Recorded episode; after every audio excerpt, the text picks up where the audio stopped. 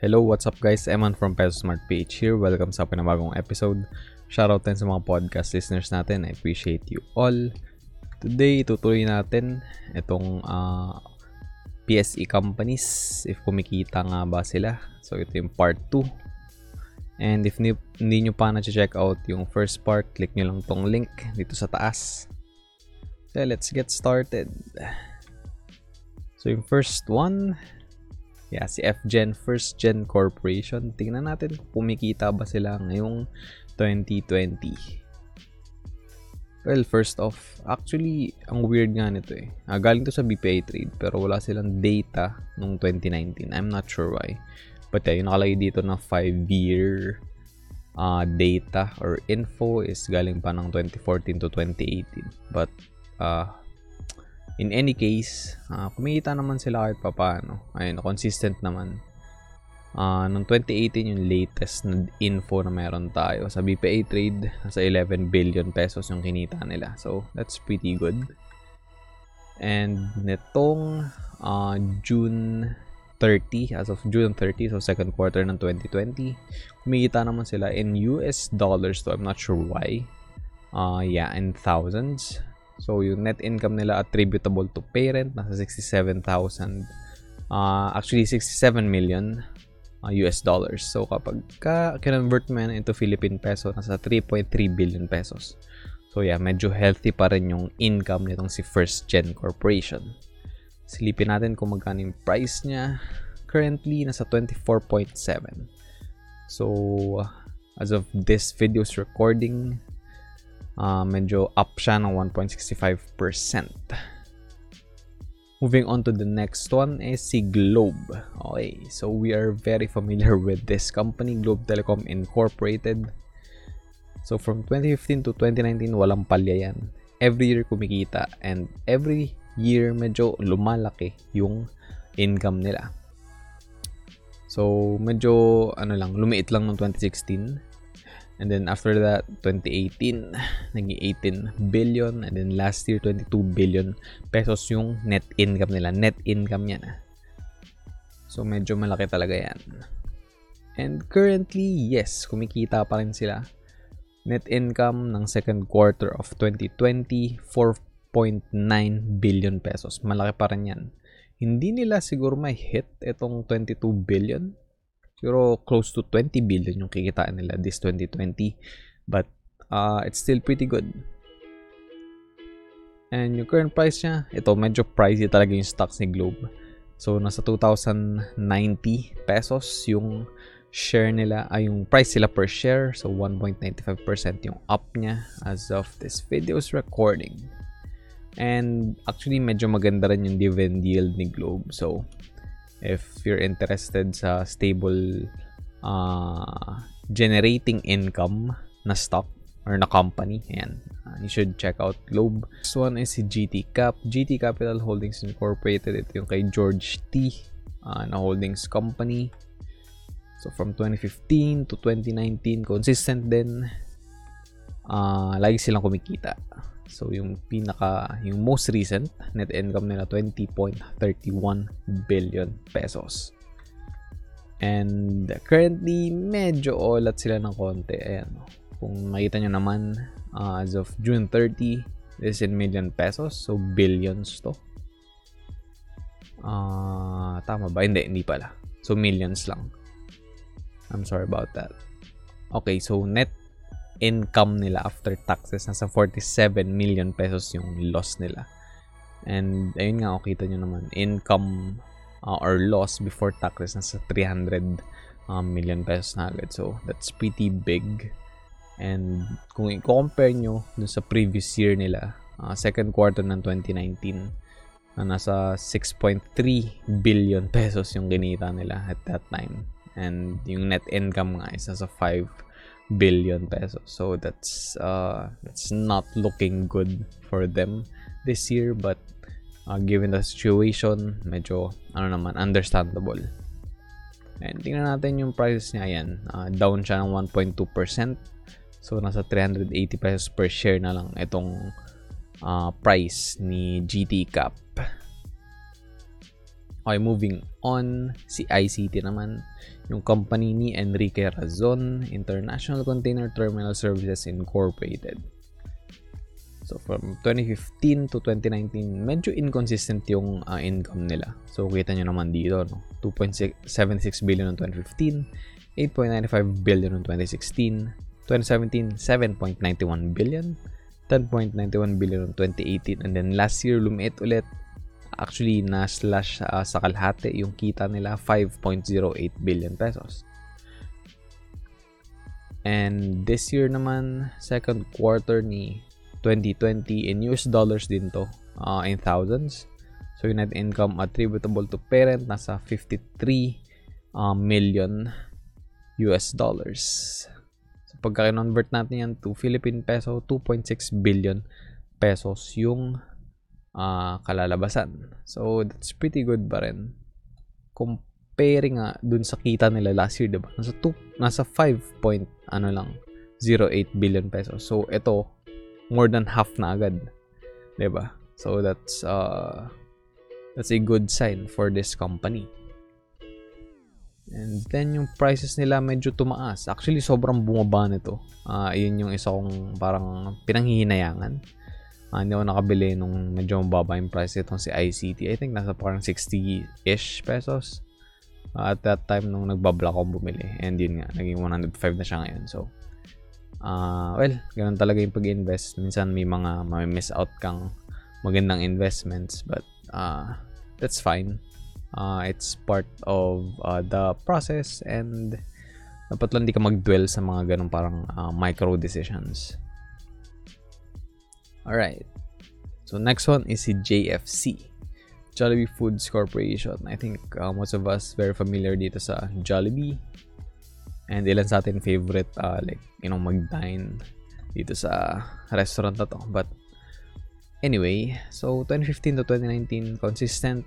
Every year kumikita sila, okay naman. And currently, yun sadly. So as of June 30, 2020, second half ni 2020, uh, medyo palugi itong si JFC. So net income attributable uh, to parent actually net loss nasa ano tayo nasa 10.1 billion pesos yung losses. So that's uh, that's not good. Kasi yung previous year 3 months sila nasa ano na sila nasa 1 billion nakita ano last year, second quarter ng 2019. Actually, ang laking company ni Jollibee pero hindi pa sila ganun like ano, parang sobrang cash cow. Hindi pa sobrang laki ng kita nila like kung i-compare mo sa like uh, bigger companies uh, na nandito sa Philippines. But ayun, kung normal naman yung circumstances, kumikita sila. So, like, holding their stock is pretty good. And kita nyo naman, like, yung history nung growth ng prices ng stock nila. Uh, very consistent and talagang nag-hit siya ng all-time high like the past couple of years. But ayun nga, since merong COVID and may pandemic, yan, sobrang affected nung industry nila. Kasi yun nga, di ba? Uh, pagkain and yeah, restaurants, fast food chains. So, sobrang affected nun. Even though nakapag-deliver sila and all that, uh, malaking part pa rin, 'di ba? Yung pag dine in mismo do sa restaurant sila. Uh, yung part na yun ng business sila. So, sobrang affected and yun, medyo palugi sila currently but uh, pretty much I think a JFC is a good company and ano siya uh, maganda yung foundation niya so I'm pretty sure na makakabawi sila lalo na kapag uh, na-eliminate na sa equation itong si COVID alright so yung price naman niya nasa 137.80 pesos per share. So, up lang siya ng 0.73%. Ito naman yung holdings ko with JFC. So, isa na to sa like pinakamalaking part uh, ng portfolio ko. So, ayan. 137.80 nga yung last traded price. Yung average cost ko nung nakabili ako, 124.86 lang. 260 shares yung hinahawakan ko. And current market value ko 35.5k nabili ko siya 32.4k lang. So yung profit uh, paper profit natin or paper gain nasa 3k na. And Uh, yung percentage niyan, up siya ng 9.37%, which is pretty good. Uh, hindi ganun kalaki yung binibigay nilang dividends, so I wouldn't buy this stock uh, for their dividends. I think okay lang nabilin tong stock para, you know, anticipate yung potential nila na mag-increase yung stock prices. And yun, uh, parang capital gain appreciation lang yung main selling point itong company na to. Okay, next one, si JGS. So, JG Summit Holdings uh, Incorporated. So, kay, ano to, kay John Gongwei. And yun, kita nyo naman, sobrang laki ng kinikita nila, no? So, 2015 to 2019, consistent and yung pinakamalaki nilang kinita in the last 5 years is last year, 31.29 billion pesos. And currently, yan, medyo olat din sila. Uh, similar kay uh, JFC as of uh, the second quarter of 2020. Yung net loss nila is nasa 2.6 billion pesos. Medyo malaki yan. And kung i-compare nyo ano, yung performance sila uh, last year, no second quarter ng 2019, 10.9 billion pesos yung kinita nila on that second quarter. Kaya naman yun, know, kita nyo, naging 31 billion yung kita nila for the year. Okay, medyo malaking dago ko yun sa kanila but ayun nga, same with uh, GFC, maganda yung foundation. Uh, sobrang okay nung like leader sila and yung business. Uh, medyo hindi lang talaga nakakapag uh, saba, hindi, hindi nakakasabay like dito sa ano, sa COVID na to. But uh, pagka yun nga, nawala yung COVID, naging normal ulit yung circumstances. For sure makakabawi sila. And yung current market price niya, 61.05, up siya ng 0.58%. Next one is si LTG, LT Group Incorporated, kay Lushotan naman to. So 2015 to 2019, consistent every single year, kumita sila. And every single year, uh, nag-grow yung income nila. So from 6.6 billion to 9.39 to 10.83 to 16.19 and then last year yung biggest nila 23.12 billion pesos net income na yun and currently second quarter ni 2020 yung kinita nila is 3.8 billion pesos not really that bad comparing sa previous year 4.8 na walan lang ng 1 billion but that's still fine kumita pa rin sila this year kahit na merong COVID So that's really good. And then yung current market price niya, 8.60. Uh, dyan lang naglalaro yung prices niya. Uh, I think nag-low lang around 7-ish, something like that. And then 2.2%, uh, 2.02% yung uh, gain niya for today. And ito naman, isa rin to sa malaking part ng portfolio ko. Average cost ko 8.36 per 8.36 pesos per share 4,000 shares yung meron ako. And yeah, yung current market value ko, 34k. Total cost was 33.4k. Uh, and then yeah, uh, 600 pesos yung paper gain ko. And 1.83% yung percentage. So that's pretty good. I will take that any time of the day. And the next one naman, si MBT, Metropolitan Bank and Trust Companies, and for short, Metrobank. So, yan. Consist consistent din yung uh, kita nila in the last 5 years. And the biggest din is na-hit last year. And ito naman, second quarter ng 2020 in millions. So, yung net income nila for the second quarter is nasa 3 billion pesos. So, not really that bad. Uh, medyo nangalhati comparing dun sa performance sila uh, last year, ng second quarter ng 2019. But yeah, uh, you can't really complain. And yung current market price niya, 33.50, up siya ng 1.21%. Next one, ito, isa sa mga pinakauna kong bilhin stock, Mega World Corporation or MEG.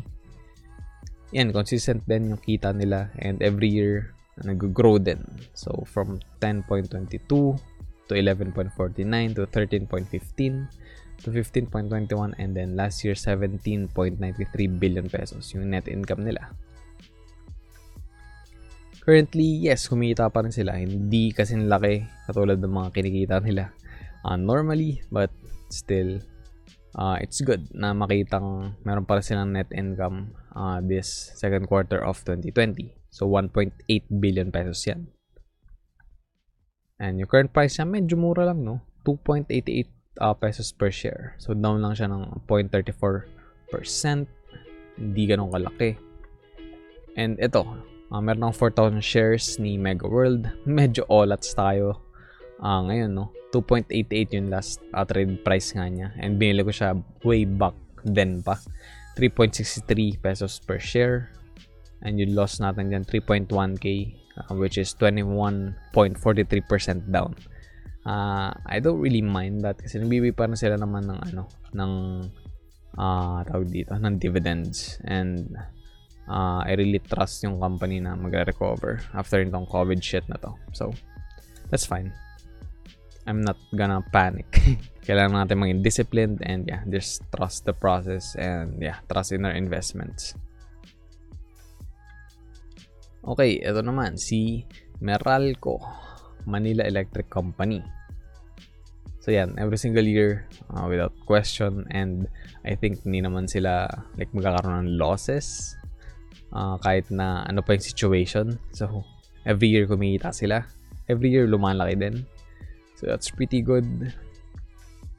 And parang may monopoly na nga sila dito sa ano, sa Philippines eh. But yeah. Uh, as of June 30, second quarter ni 2020, yung net income nila uh, 4.2 billion pesos. Down lang ng around 1.9. Actually, no. 2.21 uh, billion pesos. But uh, that's fine. Kumikita pa rin sila and malaki pa rin yung amount na yun. And yung current price niya, 263 pesos per share. Meron na rin ako nitong Semiralico, kakabili ko lang recently. Hindi pa ganun kalaki. Ayan, 263 yung last traded price. Binili ko siya at 257 pesos per share. So 50 shares lang nabili ko kasi medyo, uh, yun nga, medyo mahal siya. Medyo mataas yung price niya. But anyway, yung paper gain ko 144.40 and nasa 1.12% yan. So, uh, that's pretty good na rin. And yung malaking parang uh, main selling point ni Meralco kasi is yung dividends sila. So like, usually twice a year sila nagbibigay ng dividends. Like, yung first one, March, and then nagsasama sila ng special agad doon. And then the second one is around August or September. And yeah, if sinuwerte, magkakaroon ulit ng special dividends. And malaki yung binibigay nilang dividends uh, back to their investors kasi malaki yung dividend payout ratio nila. So that's pretty good. Hindi nila kailangan like mag-invest uh, that much back into the business kasi yun gumagana na nga, di ba? Alright, so recap muna tayo. Ano nga ba yung mga kumita uh, ngayong 2020 and alin nga ba yung mga medyo hindi maganda yung performance. So, ayan, si FGen and si Globe, meron silang uh, net income na si GT Cap, medyo olats, ICT, kumikita pa rin. GFC and JGS, uh, dalawang malaking corporations, medyo olats. Then LTG, MBT, Megaworld, Meralco, lahat sila kumikita pa rin. So, that's pretty good. So, ano lang, uh, ah, 3 out of 10 yung medyo olats dito sa second set natin ng PSEI companies. And yeah, 7 out of 10 uh, okay naman. Okay, so we are heading towards the end of this episode, guys. And of course, we, before we end, we have a quote of the day na galing kay Gary Vaynerchuk. Sabi niya dito, once you start doing, you've now started the process of figuring out the right answer through action. Alright, so we're gonna end the episode here, guys. Sana may natutunan kayo. Hey everyone, thanks for listening to the podcast. If you want more of my content, be sure to leave a rating, give a like, share it, and subscribe. Your feedback is always welcome and appreciated. And remember, be Pesa Smart. See ya.